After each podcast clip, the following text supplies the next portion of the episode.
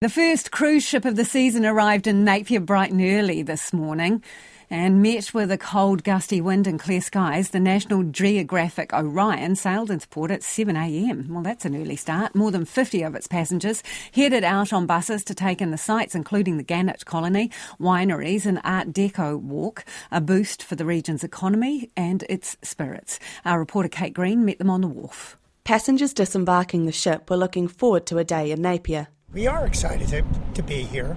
This is the first uh, trip we've made to New Zealand, and it's be- it's beautiful.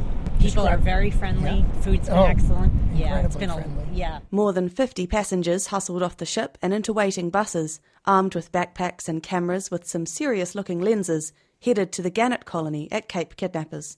But not everyone was excited by the prospect of so many birds.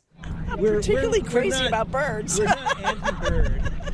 But We're not anti-bird, bird but we're not enthusiasts like, in that to you know, that we degree, if leave you know the what I mean. space for the people that are very excited about birds. This Chicago couple and a handful of other passengers were off to learn about the local culture instead. The big part of the day seems to be the Art Deco walk for us, and that'll be interesting. We have an architect that we had breakfast with, and so uh, we're looking forward to seeing uh, what all you did and how you did it. We're going to go to see the town, the Art Deco town, and we're going to go to the winery. According to the port's operations supervisor, David Pons, they've got 92 vessels on the calendar this season.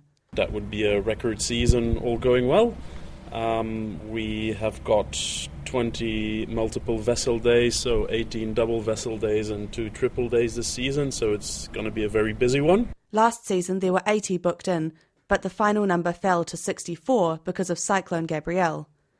Normally, cruise ships make up about 5% of total port business. It's not a, a massive proportion, but we see it, you know, as a greater good for the rest of the region as well, because it obviously helps with retail businesses and stuff like that.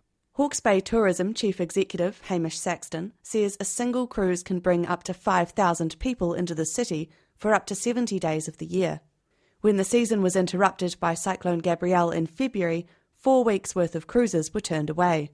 But with the badly damaged roads taking longer than that to reopen, ships turned out to be an invaluable way of getting tourists into the region. The great thing was that we were able to welcome cruise ships back before the road to Taupō was open and well before the roads uh, to Gisborne and Wairoa were back open. Hamish Saxton says it was a real shot in the arm for retail and hospitality. And since cruise ships are self contained, this kind of tourism doesn't make a footprint on local accommodation, already under strain due to temporary housing needs post cyclone. Often, um, those cruise passengers might be visiting the country for a, for a first time, just um, just very lightly, with a desire after having experienced it to come back and experience it more deeply. The season will come to a close in early April.